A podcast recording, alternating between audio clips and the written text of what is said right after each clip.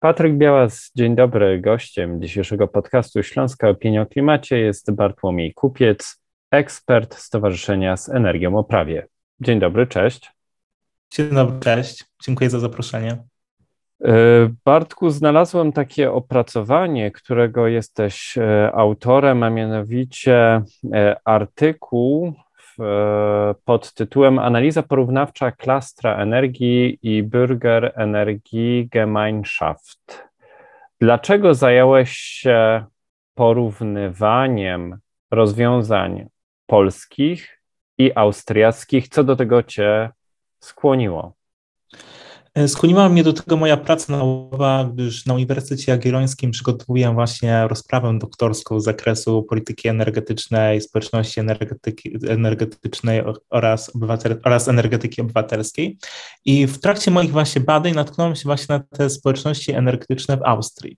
Bardzo zaciekawiło mnie na to austriackie rozwiązanie. Na pierwszy rzut oka wydawało mi się bardziej ciekawe oraz bardziej, oraz bardziej zbliżone do regulacji unijnych oraz idei energetyki obywatelskiej, demokracji energetycznej niż te polskie rozwiązania, czyli na przykład właśnie klastry energii. W związku z tym właśnie chciałem porównać e, przepisy prawne dotyczące tego, co się właśnie, tych społeczności energetycznych w Austrii oraz Polsce, sprawdzić, które tak naprawdę z tych e, przepisów lepiej odzwierciedlają te unijne regulacje oraz, unie, oraz umożliwiają tym społecznościom energetycznym lepszy rozwój. Więc e, to było moje główne zadanie. Rzeczywiście praca polegała na, głównie na, na analizowaniu polityki energetycznej Republiki Austriackiej oraz Polski. Oczywiście oba te kraje mają na celu właśnie wsparcie społeczności energetycznych, jednak no, Austria wydaje mi się już na pierwszy rzut oka, e, właśnie w trakcie tych moich oprac, w trakcie moich badań już wyszło, że Polski ustawodawca lepiej e, odzwierciedla ideę energetyki obywatelskiej oraz regulacji unijnych niż polski ustawodawca. Wynika to z tego przede wszystkim faktu, że klastry energii zostały opracowane w 2016 roku. One już wtedy były już obecne w ustawie OZE, a te właśnie rozwiązania austriackie dopiero weszły w 2021 roku oraz bazują one bezpośrednio na dyrektywie właśnie, na, na dyrektywach unijnych z pakietu E, czysta energia dla wszystkich Europejczyków. I zająłem się głównie porównaniem właśnie klasy energii z tą, z tą Bürger Gemeinschaft, o której właśnie wspomniałeś. Bürger Energie Gemeinschaft e, z, w wolnym tłumaczeniu na język polski oznacza obywatelska społeczność energetyczna. Jest to, tak, jest to austriacka, e, austriacki właśnie sposób na transpozycję przepisów dyrektywy 2019 na 944 i to jest dyrektywa dotycząca wewnętrznego rynku energii elektrycznej. I ta właśnie obywatelska społeczność energetyczna austriacka, będę właśnie nazywał za, za, zamiennie Gemeinschaft albo obywatelska społeczność energetyczna, miała właśnie zadanie być taką transpozycją tych przepisów unijnych do austriackiego porządku prawnego. I ta Gemeinschaft może właśnie zdefiniuje właśnie, czym ona jest. To jest takie, to jest właśnie to jest właśnie e, podmiot, który posiada osobowość prawną, który może przybrać na przykład formę spółki, stowarzyszenia, spółdzielni, mający właśnie na celu wytwarzanie energii elektrycznej na e, określonym terenie. I właśnie ma ona zrzeszać właśnie członków, którzy demokratycznie zarządzają właśnie tą obywatelską społecznością energetyczną. Przede wszystkim Biurga Energii Gemeinschaft ma na celu właśnie demokratyzację lokalnej energetyki, gdyż e, tak podobnie jak właśnie polska energetyka, e, no dopiero ta energetyka roz, e, rozproszona, obywatelska się rozwija i ta obywatelska społeczność energetyczna w Austrii ma na celu włączenie przeciętnych obywateli do aktywnej partycypacji na rynku energii. Więc widzimy przede wszystkim właśnie, to jest główne zadanie tej Biurga Energii Gemeinschaft. E, oraz, no, to, tak jak mówię, dopiero te przepisy weszły w 2021 roku, zaczęły powstawać pierwsze biurga energii Gemeinschaften właśnie e, w Austrii. Zobaczymy, jak to będzie działało w praktyce, ale już rzeczywiście te wyniki są obiecujące. Na przykład w jednym właśnie z landów austriackich już taka biurga energii Gemeinschaft łączy ze sobą to chyba właśnie w okolicach Garcu właśnie łączy ze sobą właśnie e, lokalną gminę, wielki biznes, świat nauki, oraz e, zwyczajnych e, mieszkańców na rzecz właśnie tworzenia wspólnych projektów energetycznych, mających na celu właśnie dekarbonizację produkcji energii elektrycznej e, na lokalnym terenie. Ale teraz, gdybyśmy bo tak wydaje się, że skoro wspólnym mianownikiem tych regulacji polskich i austriackich są przepisy europejskie, to wydawałoby się, że w sposób naturalny te instytucje, czyli klastry energii i e, Bürger Energiegemeinschaft, powinny być bardzo podobne. A chciałem zapytać tak przewrotnie, czym to austriackie rozwiązanie jest, a czym klaster energii nie jest odnośnie tych y, obywatelskich społeczności energetycznych? Przede wszystkim obywatelska Bürger Energii Gemeinschaft ma osobowość prawną. Klaster energii nie ma osobowości prawnej. Klaster energii w rozumieniu polskiego ustawodawcy to jest cywilnoprawne porozumienie, co oznacza, że on, e, że on zrzesza tak członków między sobie, tylko że on nie może być sam w sobie podmiotem praw i obowiązków. Bürger Energii Gemeinschaft może być e, właśnie podmiotem praw i obowiązków, może zawierać w swoim imieniu właśnie, e, właśnie umowy, tak, zobowiązania, obowiązki, a w Klastrze robi to koordynator, który reprezentuje innych członków, ale tak naprawdę no, sam w sobie no, nie może nie, jest, nie ma osobowości prawnej klastry energii. Przede wszystkim również ograniczenie terytorialne. Klaster energii może działać jedynie na terenie pięciu gmin e, albo jednego powiatu. Bürger Energii Gemeinschaft nie ma takiego ograniczenia. Bürger Energii Gemeinschaft może działać na terenie całego landu, dwóch landów, gminy. To zależy tak naprawdę wszystko od członków, którzy zakładają daną tę Bürger Energii Gemeinschaft. Kolejnym również takim różnicą jest to, że e, że w polskim prawodawstwie nie ma przepisów, które gwarantowałyby klastrze energii równość stron, e, właśnie tych równość tych członków klastry energii oraz demokratyczne, oraz demokratyczne zarządzanie klastrą energii. Rady klaster energii powstaje w Polsce na podstawie umowy cywilnoprawnej i strony, tak jak to właśnie mowa jest w kodeksie cywilnym, mogą się umówić na najróżniejsze sposoby, jak tym klastrem mogą zarządzać. Oczywiście w granicach prawa, z zasad współżycia społecznego, ale nie muszą być tak naprawdę te klastry zarządzane demokratycznie, czy nie muszą być te strony równe.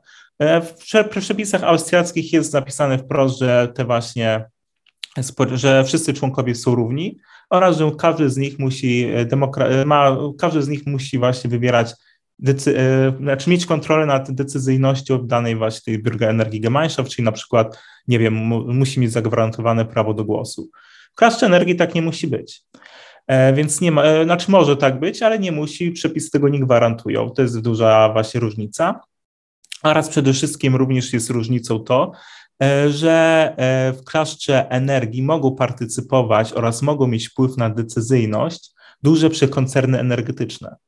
A w austriackim polskim ustawodawstwie jest zapisane, że właśnie te e, oraz unijnym, ustaw, oraz unijnych właśnie przepisach jest zapisane, e, że e, oczywiście te duże koncerny energetyczne mogą partycypować, ale nie mogą wybierać decyzyjnego, decyzyjnego wpływu na sprawy tego biurka energii Gemeinschaft, bo ideą wszystkich społeczności energetycznych prawodawstwie unijnym oraz austriackim jest takie, że te społeczności energetyczne są zarządzane przez zwyczajnych ludzi przede wszystkim, przez, nie przez wielki big energy, tylko przez zwyczajnych ludzi, tak, drobnych przedsiębiorców, e, aktywistów, tak, e, przeciętnych mieszkańców. Klasy energii, przepisy, które właśnie tworzą są w klasie energii, no nie gwarantują tego, nie gwarantują. Skoro określiliśmy różnice między tymi e, dwiema instytucjami, to spróbuj teraz określić, co łączy, co, co jest wspólne dla tych dwóch instytucji, a mianowicie dla klastra energii i Bürger Energii Gemeinschaft.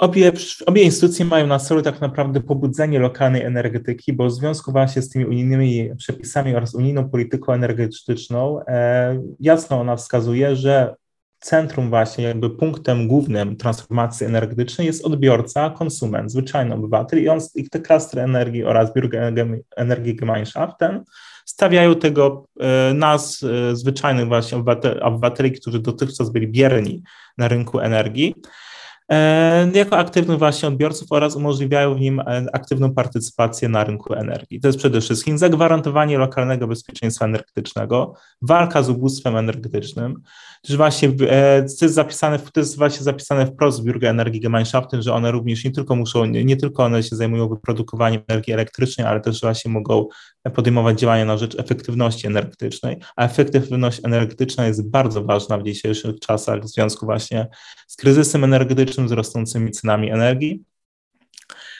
Klastr właśnie również ma na celu właśnie produkcję, znaczy klastr może też produkować naprawdę nie tylko energię elektryczną, ale również biogaz i ciepło, ale przede wszystkim również ma na celu to pobudzenie energetyki lokalnej oraz, e, oraz, właśnie, e, oraz właśnie stworzenie nowych zielonych miejsc pracy, czy właśnie tak jak na przykład Zgorzelecki Klaster Energii robi, że e, tradycyjnie właśnie górniczy region, tak, który właśnie, górniczy region, w którym właśnie były te kopalnie węgla brunatnego, staje się teraz terenem zielonym i dzięki temu klastrowej energii no, powstają tam nowe zielone miejsca pracy, zostaje pobudzona innowacyjność oraz gospodarczość regionu. A gdybyśmy teraz spróbowali, czy gdybyś teraz spróbował e, po tej analizie porównawczej tych dwóch instytucji zaproponować pewne zmiany w polskich przepisach, które sprawiłyby, że klastry energii będą bardziej wyczerpywać te europejskie regulacje i klastry energii przekształcą się w te e, obywatelskie e, społeczności energetyczne. Tak, no, aktualnie w Polsce można wyodrębnić zgodnie właśnie z danymi Krajowej Izby Klastrów Energii, że na terenie Polski działa około 60 e, klastrów energii. Prowadzą one różne, inne, różne inwestycje, różnie to wygląda, różne mają stopień zaawansowania, ale na razie mamy tych 60 działających klastrów. Zgodnie właśnie z założeniami, na początku tego roku rząd przedstawił nam e, tak zwaną nowelizację ustawy prawo energetyczne oraz e, ustawy o odnawialnych źródłach energii, to była numer UC99 i w tym właśnie projekcie nowelizacji miały być, zostały zawarte przepisy, które miały znowelizować klaster energii. Zgodnie z założeniami właśnie tej ustawy do 2020, znaczy tej nowelizacji tej ustawy, do 2029 roku w Polsce miało powstać 300 e, klastrów energii, ma powstać 300 klastrów energii, które będą dysponować mocą wytwórczą na poziomie 840 gigawattogodzin rocznie. E, to jest bardzo, że tak powiem, ambitne założenie i w tej nowelizacji e, zostały przedstawione różne właśnie mm, przepisy, które jednak no nie, wciąż nie odzwierciedlały właśnie idei tej e, społeczności energetycznych zawartych w unijnych przepisach. Przede wszystkim, żeby ta społeczność energetyczna, e, znaczy, przepraszam, klastry energii były podobne do tych obywatelskich społeczności energetycznych w Austrii oraz właśnie w prawodawstwie unijnym przede wszystkim, klaster energii musi zyskać osobowość prawną, czyli musi stać się podmiotem prawnym, zyskać osobowość prawną, żeby właśnie był przedmiotem praw i obowiązków. Muszą powstać dzięki temu przepisy, które właśnie pokażą, że każdy członek klastra E, musi, dysponuje tym samym głosem oraz ma wpływ na e, decyzyjność właśnie na decyzje podejmowane w tym klaszcze energii. Oczywiście za wyjątkiem tych przedsiębior dużych przedsiębiorstw energetycznych, tak jak wspomniałem, one zgodnie z prawem unijnym mogą partycypować w społeczności, obywatelskiej społeczności energetycznej, jednakże nie mogą mieć e, wpływu na ich decyzje. Przede wszystkim również e, muszą, muszą, muszą zostać opracowane przepisy, które umożliwią partycypację wszystkim zainteresowanym stronom e, w klastrze energii. Na razie właśnie w klastrze energii e, w klastrze energii nie mogą na przykład partycypować osoby, które, znaczy podmioty, które nie posiadają osobowości prawnej. Przede wszystkim również klaster energii powinien, oraz powinny właśnie zniknąć ograniczenia terytorialne związane z rozwojem klastra energii, czyli na przykład nie powinno być ograniczenia tylko do jednego powiatu, powinno być, e, że klaster energii może działać na terenie całego kraju. To przede wszystkim byłoby bardzo duże właśnie odzwierciedlenie tej idei e, klastra energii jako obywatelskiej społeczności energetycznej. Chciałem właśnie nadmienić, że przede wszystkim właśnie e, ważnym czynnikiem wpływającym na rozwój klastrów energii w Polsce jest właśnie zapewnienie autokonsumpcji wewnątrz klastra energii, czyli to jest maksymalizacja wykorzystania energii elektrycznej powstałej klaszcze na potrzeby właśnie odbiorców tego klastra energii. I takie zjawisko powoduje, że energia elektryczna nie musi płynąć do klastra z zewnątrz i w konsekwencji właśnie powstają e, oszczędności związane ze właśnie ze stratami na przesyle, transformacji i dystrybucji energii w systemie energetycznym. Oraz i dzięki temu właśnie ten klaster energii powinien właśnie polski ustawodawca wesprzeć rozwój jego w stronę właśnie autokonsumpcji. Czyli powinien polski ustawodawca zapewnić jakieś na przykład, nie wiem, zwolnienie z e, części opłat dystrybucyjnych, jeżeli ten klaster energii osiągnie taką autokonsumpcję. Przede wszystkim widzimy, jest jeden zasadniczy błąd, jaki polski ustawodawca popełnia z rozwojem właśnie klastru energii jest to, że cały czas są zapowiadane nowe przepisy. Branża klastrowa, branża społeczności energetycznych cały czas czeka na te nowe przepisy. I co z nowym projektem, e, właśnie przedstawionym nowym projektem, który tak naprawdę no, e, ma różne inne przepisy, no branża próbuje się właśnie te zmiany przewidzieć, no jednak te zmiany cały czas nie weszły w życie, cały czas nie zostały właśnie opracowane przez polskiego ustawodawcę. Przedstawił on oczywiście ten projekt UC99, jednak zgodnie z założeniami w tym projekcie on miał wejść w życie w drugim kwartale 2022 roku. E, ta miała, przepraszam, znaczy ta nowelizacja miała zostać przyjęta, a wejść w życie chyba właśnie w trzecim kwartale, w czwartym kwartale, tak? Mamy teraz czwarty kwartał i wcale te przepisy nie zostały, nie zostały one, nie są one procedowane w Sejmie. Więc e, polski ustawodawca rzeczywiście się pokazuje pewne zaniechanie dotyczące właśnie rozwoju tych społeczności energetycznych, klastrów energii, spółdzielni energetycznych. Przede wszystkim ważnym również jest opracowanie pewnego programu wsparcia dla społeczności energetycznych w Polsce, tak jak właśnie klas energii. To jest rząd powinien opracować taki program właśnie rozwojowy, mentoringowy, który pokazywałby właśnie tym e, osobom chcącym założyć klasę energii, jak taki klaster założyć oraz wspierać finansowo właśnie różne etapy jego powstawania. Już tak naprawdę polski ustawodawca w dotychczasowym właśnie e, programie jakby wsparcia, czy tych społeczności energetycznych, oczywiście to było pośrednie, nie bezpośrednie wsparcie, ale pośrednie, głównie finansuje powstawanie instalacji OZE, tak? A powstawanie, a powstanie instalacji OZE, czy właśnie e, innej właśnie jednostki wytwórczej energii na, dla społeczności energetycznej, to jest dopiero tylko jeden z elementów. Tak naprawdę bardzo ważne jest założenie tego klastra energii, porozumienie się między członkami, cele, wyznaczenie strategii, czy właśnie pomoc prawna, czy inwestycyjno-budowlana na inną infrastrukturę. Właśnie taki program e, rządowy powinien przewidywać wsparcie finansowe oraz wsparcie merytoryczne dla członków, dla osób chcących założyć klastrę energii. I na zakończenie, w jaki sposób obywatelskie społeczności energetyczne mogą pomóc w czasach kryzysu energetycznego mieszkańcom, przedsiębiorcom, uczestnikom tych społeczności?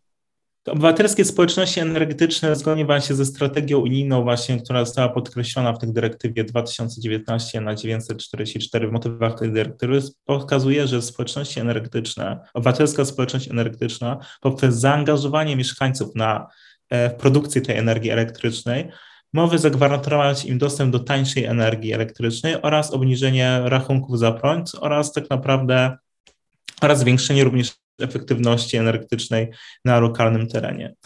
Przede wszystkim takie społeczności energetyczne również e, tworzą zielone miejsca pracy, które właśnie na, zwłaszcza na terenach wiejskich, które w Polsce są no, uboższe, mogą być właśnie bardzo ważnym e, elementem właśnie rozwoju dla, w tym dobie właśnie tego kryzysu energetycznego, który mamy obecnie i nie wiadomo, kiedy on się skończy, kiedy zostaną te skutki złagodzone, więc nowe zielone miejsca pracy również są pewną wartością dodatkową, którą generują obywatelskie społeczności energetyczne.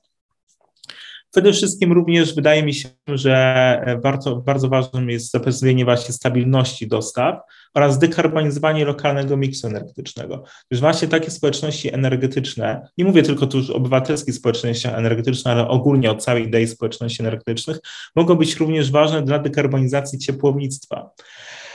E, to jest właśnie na przykład inna społeczność energetyczna, to jest ta społeczność energetyczna działająca w obszarze OZE z dyrektywy RED 2, które właśnie te przepisy unijne wskazują, że taka właśnie społeczność energetyczna może również działać na e, obszarze ciepłownictwa, tak? I takie społeczności energetyczne mogą zdekarbonizować polskie e, ciepłownictwo, które tak naprawdę jest wciąż uzależnione od paliw kopalnych.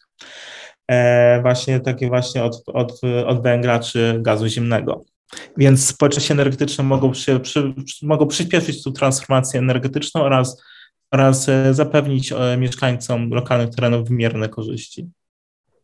Bardzo dziękuję za tę dzisiejszą rozmowę. Moim gościem był e, Bartłomiej Kupiec ze Stowarzyszenia z Energią o Prawie, a rozmawialiśmy o jego najnowszej publikacji, którą można znaleźć w internetowym kwartalniku antymonopolowym i regulacyjnym, dostępnym w internecie. Serdecznie dziękuję za dzisiejszą rozmowę. Dziękuję za zaproszenie, pozdrawiam słuchaczy.